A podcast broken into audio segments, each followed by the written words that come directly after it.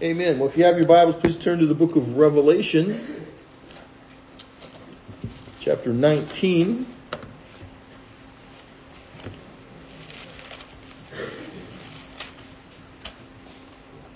And we're going to really start reading at verse 11 in just a moment.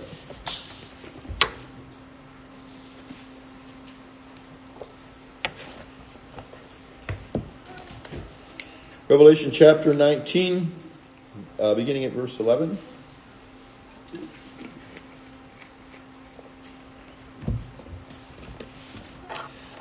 John writes concerning what he saw. Now I saw heaven opened, and behold, a white horse, and he who sat on him was called Faithful and True, and in, and in righteousness he judges and makes war. His eyes were like a flame of fire, and on his head were many crowns. He had a name written that no one knew except himself. He was clothed in a robe dipped in blood, and his name is called the Word of God. And the armies in heaven, clothed in fine linen, white and clean, followed him on white horses. Now out of his mouth goes a sharp sword, that with it he should strike the nations and he himself will rule them with a rod of iron. He himself treads the winepress of the fierceness and wrath of Almighty God. And he has on his robe and on his thigh a name written, King of Kings and Lord of Lords. Then I saw an angel standing in the sun, and he cried with a loud voice, saying to the birds that fly in the midst of heaven, Come and gather together for the supper of the great God that you may eat the flesh of kings, the flesh of captains, the flesh of mighty men, the flesh of horses and of those who sit on them, and the flesh of all people, free and slave, both small and great. And I saw the beast, the kings of the earth and their armies, gathered together to make war against him who sat on the horse and against his army. Then the beast was captured, and with him the false prophet who worked signs in his presence by which he deceived those who received the mark of the beast and those who worshipped his image. These two were cast alive into the lake of fire and burning, excuse me, the lake of fire burning with brimstone. And the rest were killed with the sword which proceeded from the mouth of him who sat on the horse. And all the birds were filled with their flesh. I'm going to read three verses from the next chapter to get this in fuller context. Chapter 20 verse 1. Then I saw an angel coming down from heaven having the key to the bottomless pit and a great chain in his hand. He laid hold of the dragon, that serpent of old who is the devil and Satan, and bound him for a thousand years. And he cast him into the bottomless pit and shut him up and set a seal on him so that he should deceive the nations no more till the thousand years were finished. But after these things, he must be released for a little while. Let's pray. Gracious God, we ask you now to bless us in your word. As you have a warning at the end of this book not to add or take away from the things that are written, help us to be faithful in reading it and expounding it. And I pray that the words of my mouth and the meditations, the thoughts of all our hearts, would be acceptable in your sight through Jesus Christ, our Lord and Savior, in whose name we pray. Amen. Amen. All right, so here we are. Chapter 19. A lot is going on here, obviously. Getting toward the end of the book, not just of Revelation, but of the Bible. This is the last book that was given. There's controversy about its date, but the universal uh, understanding generally in the early church and uh, since that time has been that it was written in the latter part of the 20th century uh, and that it, excuse me, of the first century, I was going to say that'd be kind of hard to do, huh? Uh, that it was written uh, toward the end of John's life, as God gave him this when he was in exile under the Domitian uh, persecutions of Emperor Domitian. And so he wrote this, and so he saw things happening. And so in chapter 19, we, have covered a lot of ground. We've seen the rise of this monstrosity, this this woman, the, the referred to as the, the the, the whore of Babylon, this harlot, who he sees her in uh, the previous chapters that she's riding on a uh, seven-headed beast with ten horns and uh, or ten crowns rather, and she she's got a chalice in her hand, and she's a golden chalice, and she's drunk with the blood of the saints, uh, and she's arrayed in all types of finery. And John was amazed when he saw this.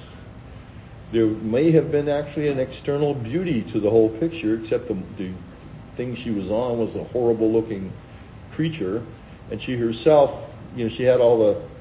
I always think of the the, the old Irish song. Had he gone and asked his father, things would have been different. Uh, where he talks about a guy falls in love with a woman, and it says that he it might have all been different had he seen her in daylight. Um, that you know, that's the way kind of the, the, the whore Babylon was. It might look good from a distance, but it was a, a beast and a, and a horrible, unfaithful woman is what he saw. Well, and then we read on and we see that the beast has destroyed what we have in the earlier chapters of this vision of John's where you see this woman on a beast. Later it it's transitions from being a woman to being a city. The city that sits upon seven hills and that has rules over the kings of the earth. And we saw in the last chapter that that city was destroyed and that the merchants of the earth lamented and mourned and cast dust on their heads because all their hopes for profit were now gone, and they saw the smoke of her torment rising up, and they uh, cry out and said that in one hour, in other words, in an instant, she's destroyed, and their, their fire ascends up, and so the city is wiped out and destroyed. Now, it's pretty clear it's referring to Rome in that picture, and spiritual Rome is what's really before us. So the question comes up, well, will, will the city of Rome be destroyed itself? And that's a possibility. Because, you know, you have symbols. This book is symbolic.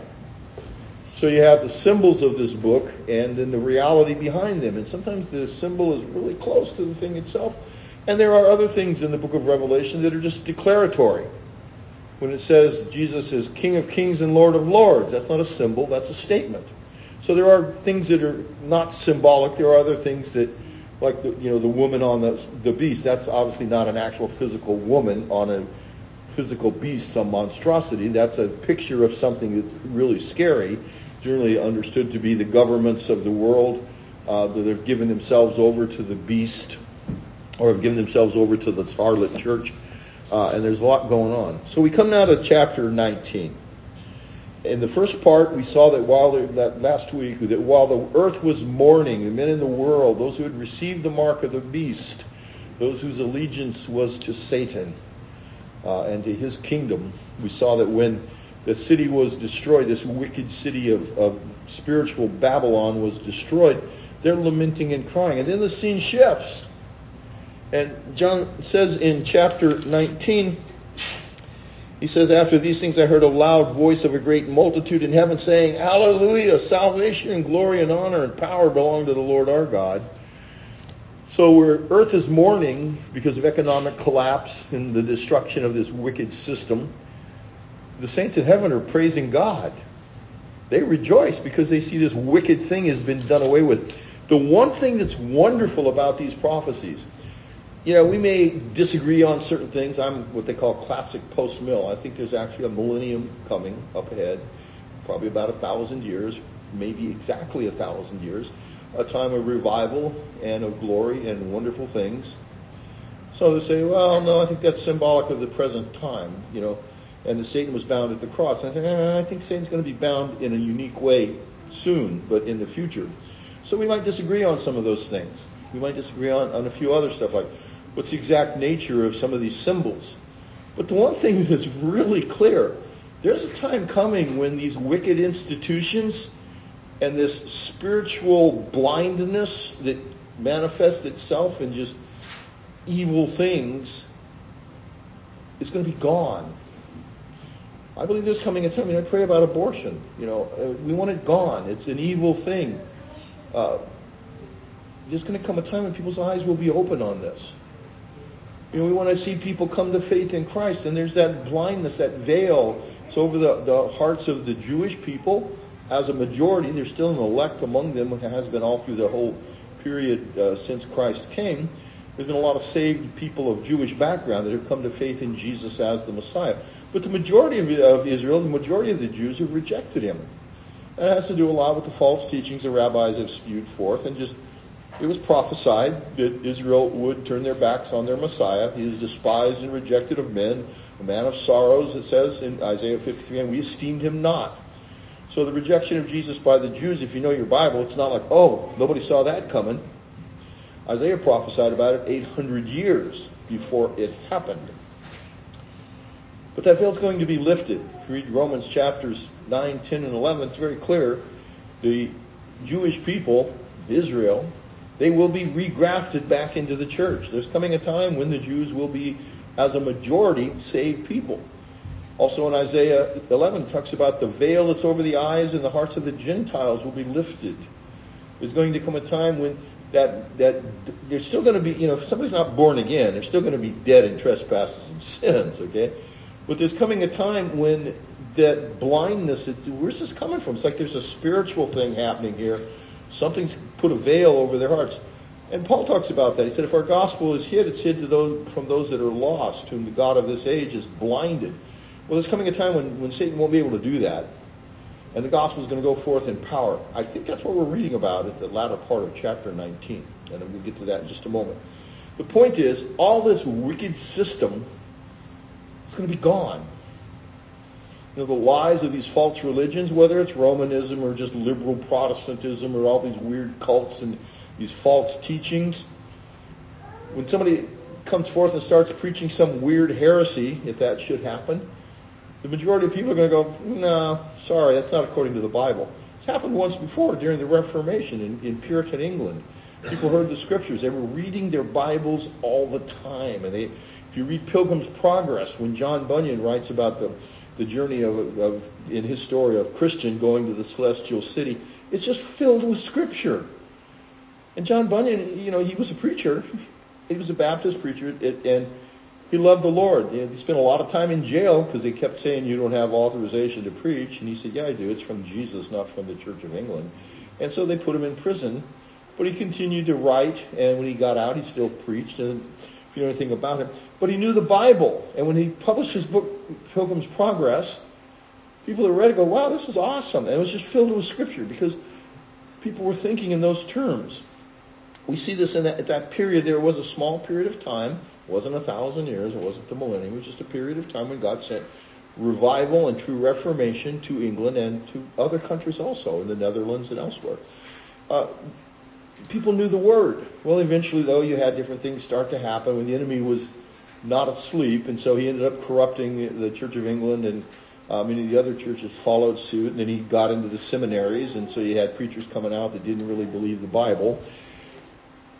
And we saw things go from bad to worse. But there's coming a time when the enemy won't be able to do that, when those veils will be lifted, when the gospel will go forth in power. I think that's what chapter 19, beginning at verse 11, is talking about. So there we read, John says, I saw heaven open, and behold, a white horse, and he who sat on him is called faithful and true. And in righteousness he judges and makes war. Well, someone said, oh, this is the second coming. And I don't believe that's what we have in front of us here. At the second coming, the Bible's very clear. When the second coming comes, Christ isn't going to humble the nations and then rule over them. That's what it says here, if you notice um, it, when it says his eyes, the further description of Christ, his eyes were a flame of fire, and on his head were many crowns. He had a name written that no one knew except himself. Okay, that means if you really want to know Jesus, you've got to learn who he is from himself. Remember in Matthew 11, Jesus said, No man knows the Son but the Father, neither does anyone know the Father except the Son, and he to whomsoever the Son wills to reveal him. So Christ knows himself. He knows the Father and the Holy Spirit. God knows himself thoroughly. He's an infinite being, and so being infinite, he has infinite knowledge of who he is. We're finite, so our knowledge of God is limited. That's why we have to keep going to God's Word. The Bible is, it's a limited revelation, but it comes from the one that knows everything about everything. So God gave it to us so that we could truly know him. But Jesus said, or it says here, that he has a name written that no one knew except himself. That doesn't mean he's not pleased to communicate who he is to those that trust him, but it means that ultimately that knowledge, the fullness of who he really is and his glory, it abides in himself. We have to know the Lord on his terms. You know, sometimes I, I know when we talked about the sovereignty of God, and I, I think I've shared this with you before, and some of you have had a similar experience where people will go, well, my Jesus wouldn't do that. You know, we talk about election or something like that. It's like, well, I don't know about your fake Jesus, but the real one does do those things because that's what it says in the Bible he does. Okay? Uh, to know Jesus, you have to go by his word, by what he says. Okay? Uh, so we can know him, and we don't need to have like, well, my Jesus is different. You know, no, your Jesus better be the one of the Bible, or he's not going to save you. Paul wrote to the Corinthians, and he told them he was worried that they might accept another Jesus when that's not real. And you look at some of the cults, the way they define who Christ is. It's like that's not the Jesus of the Bible. That's not who, who the Lord is. We need to know Jesus according to what the revelation of God given in Scripture says about him and who, how he revealed himself in history and in Scripture. So this one, he has a name that no one knew but he himself. He was clothed with a robe dipped in blood, saturated in blood from the slaughter of God's enemies. But note it says, and his name is called the Word of God. Now Jesus is referred to as the Word. John 1.1, in the beginning was the Word, and the Word was with God, and the Word was God. The same was in the beginning with God. All things were made through him, and apart from him, nothing was made that has been made. That means he's not a creature. If everything that's created was created through Jesus or by Jesus, that takes him out of the realm of being a creature because you have to say everything except him was created uh, by him, but he was created by the Father. Something like that's what the, some of the cults try to say. No, it says everything that's created was created by him. That means Jesus is not a creature. Now, he does have a created human nature that he took in time, but as to his person, as John just said in verse 1, he is God. Okay, he has a divine nature and now a human nature joined together in his person. But his name is called the Word of God. And I think this is a symbol for who Jesus is. It's telling us he is the Word of God, but it also has to do with the gospel itself, the preaching of it. And then we're told in the armies in heaven, clothed in fine linen, they're clothed in the righteousness of Christ, white and clean, followed him on white horses. So we have this one going forth who's called faithful and true, and he's followed by the armies of heaven, his own people. And out of his mouth goes a sharp sword, that with it he should strike the nations. Then it says, and he himself will rule them with a rod of iron. This isn't Christ destroying the nations. This is him subduing the nations by his word and the armies of heaven. And you know who the armies of heaven are? The church. We're seated in the heavenly places. Read Ephesians chapter 2, the first few verses. It says we've been co-raised with Christ and we're co-seated with him in the heavens. Legally, the same way you were legally at the cross 2,000 years ago, if you're a believer, you were at the cross 2,000 years ago. So how could that be? I didn't get born until whatever year it was, you know. Well, you weren't there personally. You were there by your representative, Jesus Christ and he stood for you and as you when he suffered. So legally, in God's eyes, you were crucified that day. Legally, in God's eyes, when Jesus underwent the pains of hell, you underwent the pains of hell because your substitute legally was you. Okay, and so you suffered those things, and now God counts you as being raised because when Jesus was raised from the dead, legally he was representing you. So you're already resurrected in Christ. You say, well, wait a minute, what's, but what about now? You're seeing the application of that salvation that Jesus purchased for you. And we're experiencing that. So we're co-raised and we're co-seated in heaven. this is an important point. You're already in heaven legally. So it's like, well, wait a minute. You know, let's say you show up somewhere, you know, you want to go to a country club or something, and uh, they say, who are you? And, oh, well, legally it says here you, you have entrance. You're already here legally. So sure, come on in. Your position in heaven is in Christ, not in you. It's not based on you personally as to your merit or good works. Okay? And so you belong to him. So that's why, you know, it says the armies in heaven. Well, who's that? Well, we're seated in the heavenly places in Christ. We refer to the church in heaven where the, for the, the saints that have died and gone there, that's the church triumphant. They fought their fight here on earth. They're now with the Lord. We're part of the church militant. And that's the ones that go forth and fight the Lord's battles. If you notice this passage, this is the church militant being discussed. Okay? Um, and so we see this army going forth with Christ. A sharp two-edged sword comes out of his mouth, that with it he should strike the nations, and he will rule them with the rod of iron. He himself treads the winepress of the fierceness and wrath of Almighty God.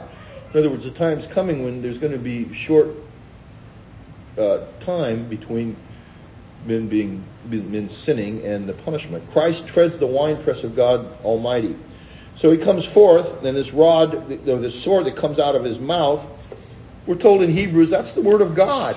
In Hebrews chapter 4, if you remember that, uh, in the fourth chapter of the book of, of Hebrews, it says, For the word of God is quick, that means alive, and powerful, and sharper than any two-edged sword. And there's an interesting transition that happens here. First we're talking about the, the Bible, the Word, the Scriptures, and this ends by talking about the person of Christ because they're, two, they're together. For the word of God is alive and powerful and sharper than any two-edged sword, piercing even to the dividing asunder of soul and spirit, and of the joints and marrow, and is a discerner of the thoughts and intents of the heart. God's word, when the Holy Spirit accompanies it in power, it cuts right to the heart. Neither is there any creature that is not manifest in his sight, but all things are naked and opened unto the eyes of him with whom we have to do, or to whom we must give account. It transitions because here you, you say, well, it seems like the Word of God's being personified. It's talking about Jesus, but it's talking about the Word of God. It's exactly what's going on, I believe, in chapter 19. The Word of God goes forth, sent by Christ. It's the Word that comes out of His mouth, that with it He should smite the nations. But It says, well, yeah, but He kills all of them. You know what? If you're born again, you died. You remember Paul in Romans chapter 7, when the word of God, the gospel came to him and showed him that he was a sinner, dead in trespasses and sins, convicted him, and then he met Jesus and got saved. He says in Romans chapter 7 verse 9, he says, For I was alive without the law once, but when the commandment came, those thou shalt nots, it showed him that because he was doing what it said not to do. And what it said thou shalt, he wasn't doing it. And the Holy Spirit convicted him of sin. He said, So I was alive without the law once, but when the commandment came, sin revived, and I died. Paul was alive physically when he wrote that. What he means is that spiritually, I was shown that I was a dead man spiritually. I wasn't alive toward God. I didn't love the Lord. The law came and showed me what a wicked sinner I was, that I needed a Savior. That was the purpose of the law. Paul says in Romans by the law is the knowledge of sin. So Paul became aware of the fact that he was dead in trespasses and sins. Someone said, well, when he's slaying the nations, could it possibly be that? It could be. But we go on. And so he has a robe and on his thigh a name written King of Kings and Lord of Lords. Now, the reason why I don't think this is the second coming, when the second coming comes, there's not going to be any ruling over the nations. There's going to be a judgment take place there's going to be the lake of fire for the wicked, and there's going to be the entrance into the new heavens and new earth of those that have been redeemed.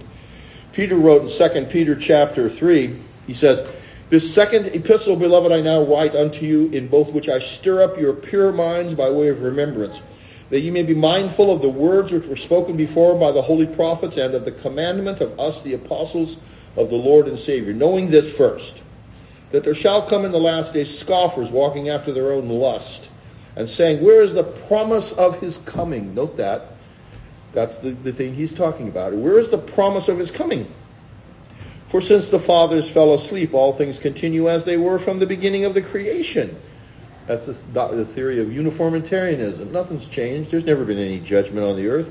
Peter says, For this they willingly are ignorant of, that by the word of God the heavens were of old, and the earth standing out of the water and in the water, whereby the world that then was, being overflowed with water, perished. But the heavens and the earth, which are now, by the same word, are kept in store, reserved unto fire against the day of judgment and perdition, meaning destruction of ungodly men. But, beloved, be not ignorant of this one thing, that one day is with the Lord as a thousand years, and a thousand years as one day. The Lord is not slack concerning his promise what promise? People say, oh, that's the promise of salvation. Really? No, did you not read the, what we read? It's the promise of his second coming. Peter's saying the Lord is not slack concerning his promise. There's a reason why Jesus hasn't come back yet. And then he tells us. The Lord is not slack. By the way, so when people use this for salvation, you know, and say, oh, well, that's talking about salvation there. Well, in one sense, of course it is. But Peter's talking about why Jesus hasn't returned yet. The Lord is not slack concerning his promise. There's a day appointed when Christ will return. He says he's not slack concerning his promise as some men count slackness, but is long suffering to usward. Well, this epistle is addressed to the beloved. Same people. It's the second epistle as we just read, this second epistle. First, First Peter, if you go back and read it in the first few verses, it's addressed to the elect of God scattered throughout the world. And so this is he's saying he's long suffering toward us. God has a people that he's chosen. They're not all saved yet. That's why Jesus hasn't come back. That's what he's saying.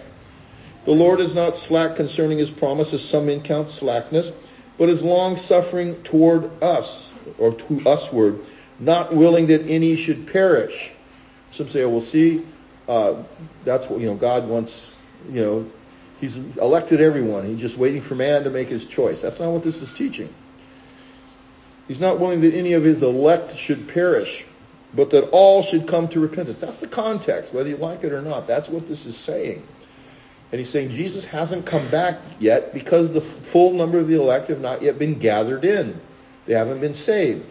The Lord tarries. Some of them haven't been born yet. If Jesus would have come back in 1832 or something like that, you wouldn't have had to worry about it. You wouldn't have existed. If you'd been born, if you came to faith in Christ at a certain point in your life, if he'd returned before that, you would have been in trouble because you were a child of wrath before the Holy Spirit applied the salvation that Jesus had purchased for you. Paul says we were children of wrath even as the others. So you weren't saved just because you were physically born. That's why Jesus said you have to be born again. All right. He goes on though, because he's talking about the second coming. He says, But the day of the Lord will come as a thief in the night, in the which the heavens shall pass away with a great noise, and the elements shall melt with fervent heat. This earth's going to be burned up, and the people that are not saved are going to still be on the earth when that happens. The earth also and the works that are therein shall be burned up. Seeing then that all these things shall be dissolved, what manner of persons ought ye to be in all holy conversation and godliness, looking for and hasting unto the coming of the day of God, wherein the heavens being on fire shall be dissolved, and the elements shall melt with fervent heat. Nevertheless, we, according to his promise, look for new heavens and a new earth, wherein righteousness dwells. And so we see here in the uh, coming of the Lord, his actual second coming, it's going to be with fire, and the earth is going to be destroyed. In 2 Thessalonians chapter 1 and verse 6, Paul says the same thing when he writes to them. He says, Seeing it is a righteous thing with God to recompense tribulation, trouble, to them that trouble you, and to you who are troubled, rest with us. When the Lord Jesus shall be revealed from heaven with his mighty angels in flaming fire, taking vengeance on them that know not God, and that obey not the gospel of our Lord Jesus Christ, who shall be punished with everlasting destruction from the presence of the Lord and from the glory of his power, when he shall come to be glorified in his saints and to be admired in all them that believe, because our testimony among you was believed in that day. So the second coming of Christ is not him coming to subdue the nations. His second coming is the end of the world. And that's spoken of, actually, because we read that after the millennial period, uh, when the, when Satan is let loose out of his prison for, for a thousand years, in chapter 28, verse 7, uh, there we read, as John wrote in chapter 20, verse 7, he says, Now when the thousand years have expired, Satan will be released from his prison and will go out to deceive the nations which are in the four corners of the earth, Gog and Magog. And those are generally uh, terms used to express the far, far nations away from Israel in, in Old Testament times. Gog and Magog, some try to say, well, it could be the Germans, it could be the Russians, it could be, but it's Gog and Magog, okay? The enemies of God uh, the nations far away, though. It says, to gather them together to battle, whose number is as the sand of the sea. They went up on the breadth of the earth and surrounded the camp of the saints in the beloved city. So it's like the, there's going to be some real heavy persecution begin at the end of the millennial period. And then note what it says at the end of verse 9. And fire came down from God out of heaven and devoured them. That's what we just read about in 1 Thessalonians, I believe, and 2 Peter chapter 3. The second coming of Christ takes place at the end of this period of the millennium. And the devil who deceived them at that point is not cast into the bottomless pit. He's cast into the lake of fire and brimstone where the beast and the false prophet are. And they will be tormented day and night forever and ever. And then he says, Then I saw a great white throne and him who sat on it, from whose face the earth and the heaven fled away, and there was found no place for them. Exactly what 2 Peter 3 is saying. And I saw the dead, not the living. He said, I saw the dead, small and great, standing before God. So there's going to be a general resurrection. All men will be raised up, and they will stand before him. Jesus talks about that in John's Gospel. The hour is coming and now is when those that are in the graves will hear his voice. That is the voice of Christ and will come forth. Those that have done good, meaning that their sins were taken away, so the only thing left to account for is what the Holy Spirit brought forth in them. Those that have done good to the resurrection of life.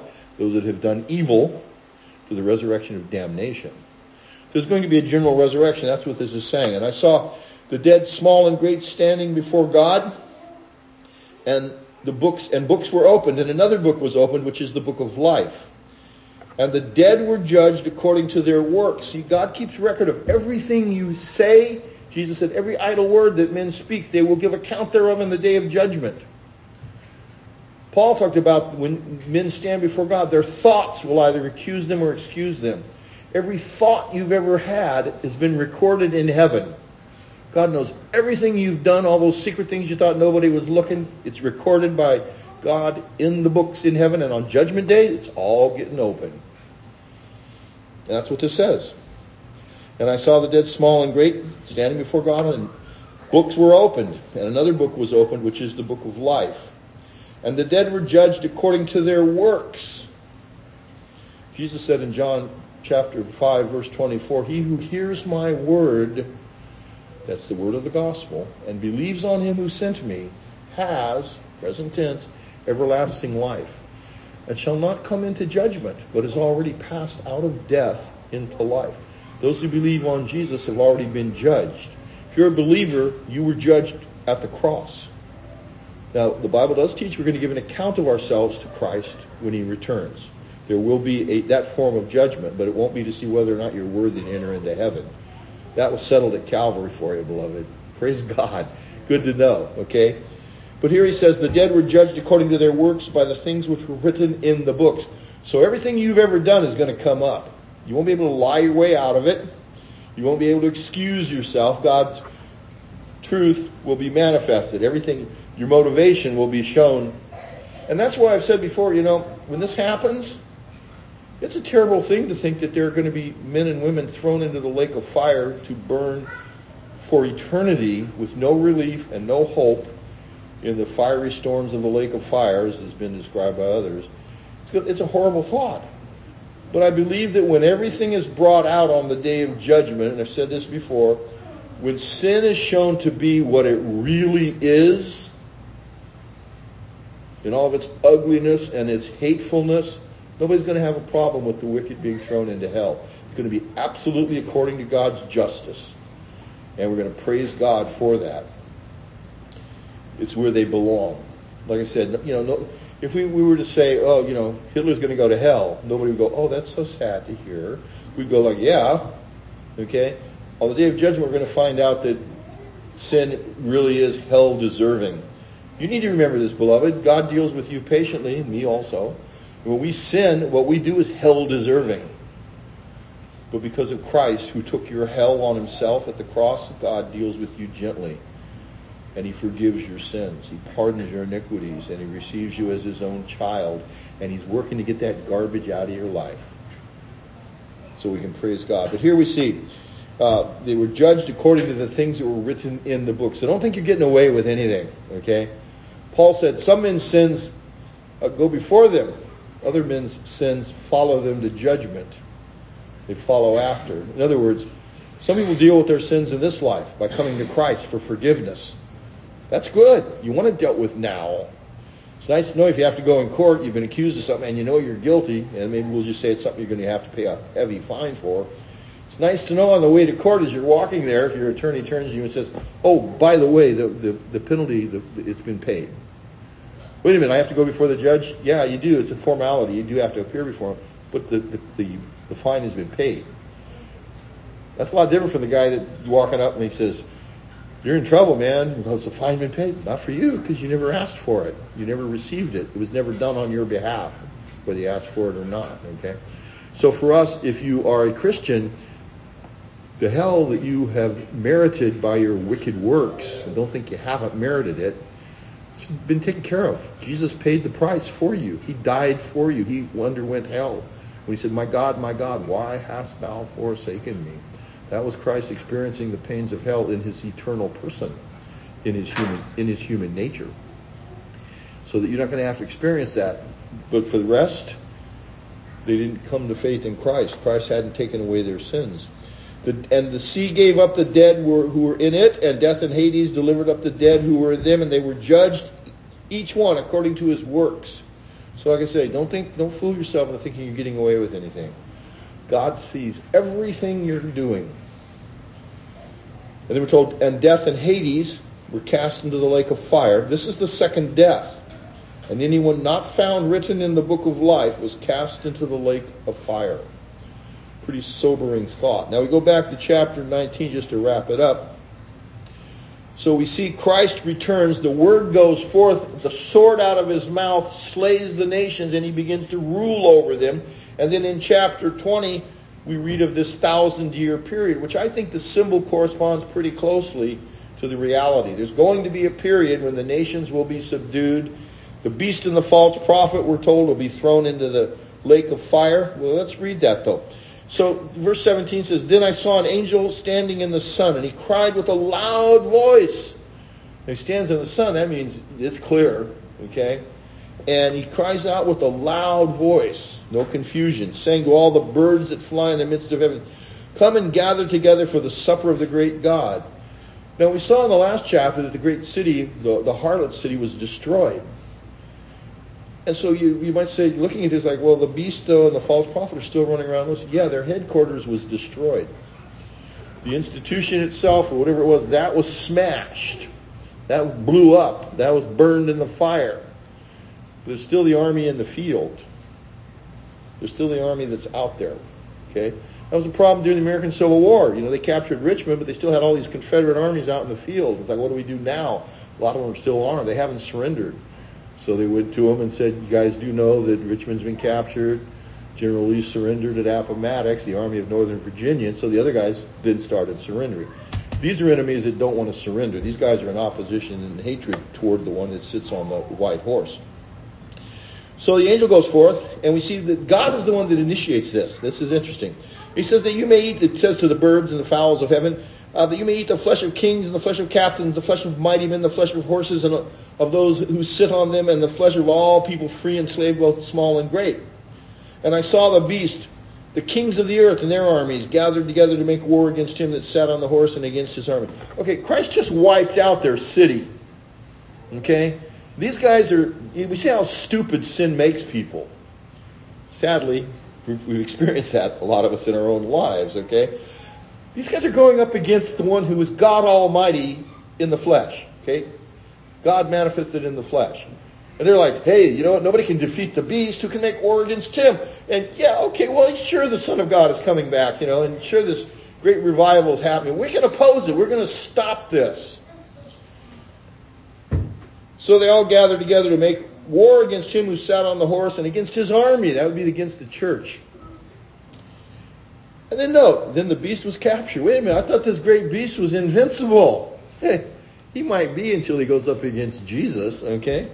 Then the beast was captured, and with him the false prophet, that's the second one that, you know, that, that we read about earlier, uh, who worked signs in his presence, by which he deceived those who received the mark of the beast. So the second one, this false prophet, he was able to do miracles, or it looked like he was able to do it. But it does say he was able to do signs in the present in the presence of the beast, um, by which he deceived those who received the mark of the beast, those who were already given over to wickedness. uh, and those who worshipped his image. So the followers of this satanic, wicked system are taken. These two were cast alive into the lake of fire. These are the leaders of this rebellion. God deals with them. They're thrown the lake of this first mention of the lake of fire in the Bible, uh, specifically as that term. We do have Christ speaking of Gehenna uh, in the Gospels, which seems to pretty well correspond to a place of fire and burning. And so here it says these two were cast alive into the lake of fire, burning with brimstone. So the leaders of this are gone. That's why I say if this is referring to the institutions of false religions and corruption, they're going to be gone. Okay, they're cast into the lake burning uh, a fire burning with brimstone. And the rest were killed with the sword. Now that means either they physically died or perhaps what we read about what Paul said. They were slain, but in such a way that God had mercy on them. Because remember, he's coming to subdue the nations. Uh, the rest were killed with the sword which proceeded from the mouth of him who sat on the horse. Uh, and then it says, and all the birds were filled with their flesh. So in other words, they were wiped out. So their city was destroyed. The army still in the field wouldn't surrender. That's the way the world is. Men left to themselves, it says the natural man is at enmity against God. That means he's in a state of warfare. And it says the carnal mind does not submit to the law of God. It can't. It's incapable to do that. And that's why it says those who are in the flesh cannot please God because they're in an attitude of warfare against him. They need to find mercy. Their heart needs to be changed. They need to be born again. That happens by the work of the Spirit. So we see this, say, I'm quite convinced in the context that this takes place before the millennial period and that this is symbolic language referring to the Word of God, who is the person of Christ, but not his physical person. The Word of God going forth in what we would say is a great revival in this wicked institution and all those that have promoted it are destroyed and basically thrown into hell. And I think we're going to see that. When that's going to happen, maybe in our generation, I don't know. Uh, you know, when when is Christ going to return? Some say, well, what if you're wrong on this and Jesus is coming any day? I'm okay with that. All right, all right. I want to see Jesus. Okay, either I'm going to go to be with Him or He's going to come back and we're going to see Him. But either way, there'll be a resurrection. We're going to see Jesus. We're going to, and if we die before He returns, we're going to be with Him. The Bible, I don't believe, teaches the imminency of the return of Christ. I don't think you have to believe He could come any minute. You know, hey, don't go to school, don't get an education because Jesus could come any minute. Hey, don't try to change things politically because Jesus could come any minute. Don't polish brass on a sinking ship. You know, you've heard that, and I've talked about that before. You shouldn't polish brass on a sinking ship. This world's going to be destroyed. Let it get more and more rotten. Well, guess what? You know, because people have believed that foolishness, uh, as I've said, we end up living on a garbage scow run by pirates because nobody want to get involved. You need to speak up politically, socially, familially, individually. You're here because Christ put you here at this time in history. The earth is the Lord's and the fullness thereof. Christ rules over the nations by his word. The problem is they don't recognize that. But they're wrong. Say, oh, well, you know, the Bible shouldn't have any part in our government. That's a lie. Okay? Nothing in the Bible says this is just for the church.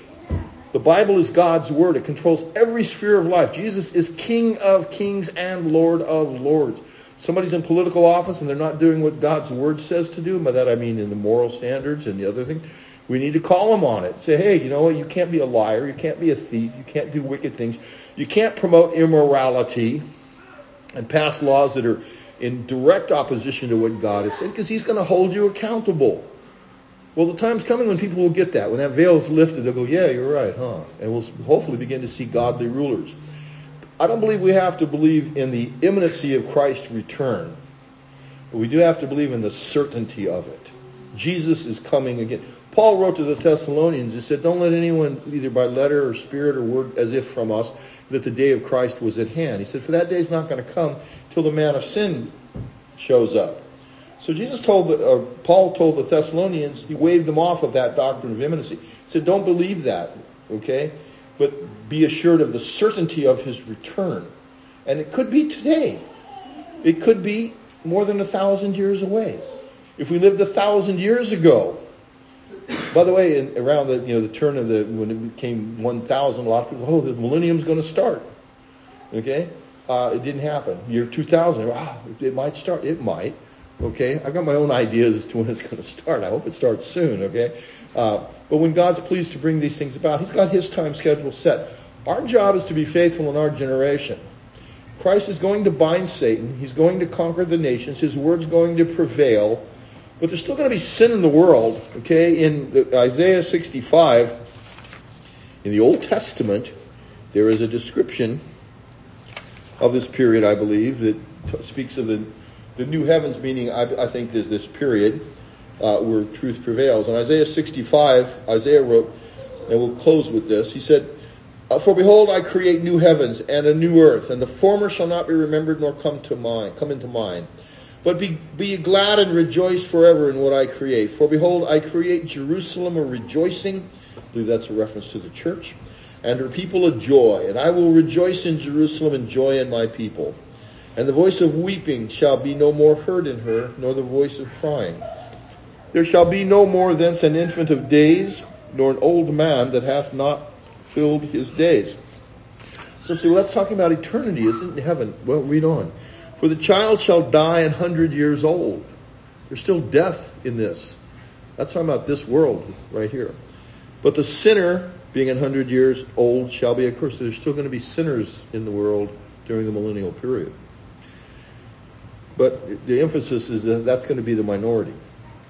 And they shall build houses and inhabit them, and they shall plant vineyards and eat the fruit of them. So they're not going to be oppressed and harassed. They shall not build and another inhabit. They shall not plant and another eat. For as the days of a tree are the days of my people. Some say, well, maybe human life will be expanded uh, or extended possibly. Uh, the days as the days of a tree are the days of my people, and mine elect shall long enjoy the work of their hands. They shall not labor in vain, nor bring forth for trouble. It has to do with children there. For they are the seed of the blessed of the Lord, and their offspring with them. Note three generations there. The blessed of the Lord, those who are born of them, and in their children with them. It's one of the reasons why we have covenant baptism of children in Reformed churches, because we believe this promise. God includes the children of believers with them in his covenant. And it shall come to pass, I love this in reference to our children, that before they call, I will answer.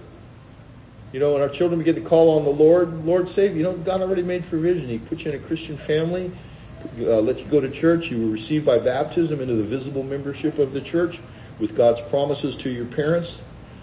It's, before they speak, I will hear. That's true of our children when they begin to call on the Lord. And while they are yet speaking, I will hear. The wolf and the lamb shall feed together. So about two diverse natures. Okay, I was he was just talking about like, you know, uh, you know the the French and the Norsemen, you know, are going to get along. Okay, uh, the wolf and the lamb, people who have a wolf-like characteristics as to their uh, demeanor and culture, and lambs, people perhaps more civilized in general. They shall feed together. And the lion shall eat straw like the bullock, and dust shall be the serpent's meat. They shall not hurt nor destroy in all my holy mountains, says the Lord. There's good days ahead, beloved. And whatever we have to go through, God's in control. Jesus will conquer the nations, I do believe, by his word. And there will be a judgment at the end of the history of this earth. So uh, go to Jesus. Be prepared. Call on him. Okay? Uh, we have a lot to do in our generation. So we see this. The Word of God goes forth in power. Let's pray. Father, thank you for your word. We thank you for the hope you give us in Christ that we will see him again and that even now we have eternal life because he loved us and died for us and cleanses us with his precious blood. Lord, continue your work in us. Build up your church, Lord Jesus. Extend the, the borders of your kingdom. We pray that you would bring in the nations, the Gentiles, and the Jewish people, Lord. Save them, open their eyes, and do the same for us here so that we would love you and trust in you and not have to be afraid either of what this world throws at us or be uh, afraid of, the, of your coming, Lord, but that we would look forward to it with joy. So bless us now, we pray, and we thank you for your word. In Jesus Christ's name we pray. Amen. And I believe we have a song to sing.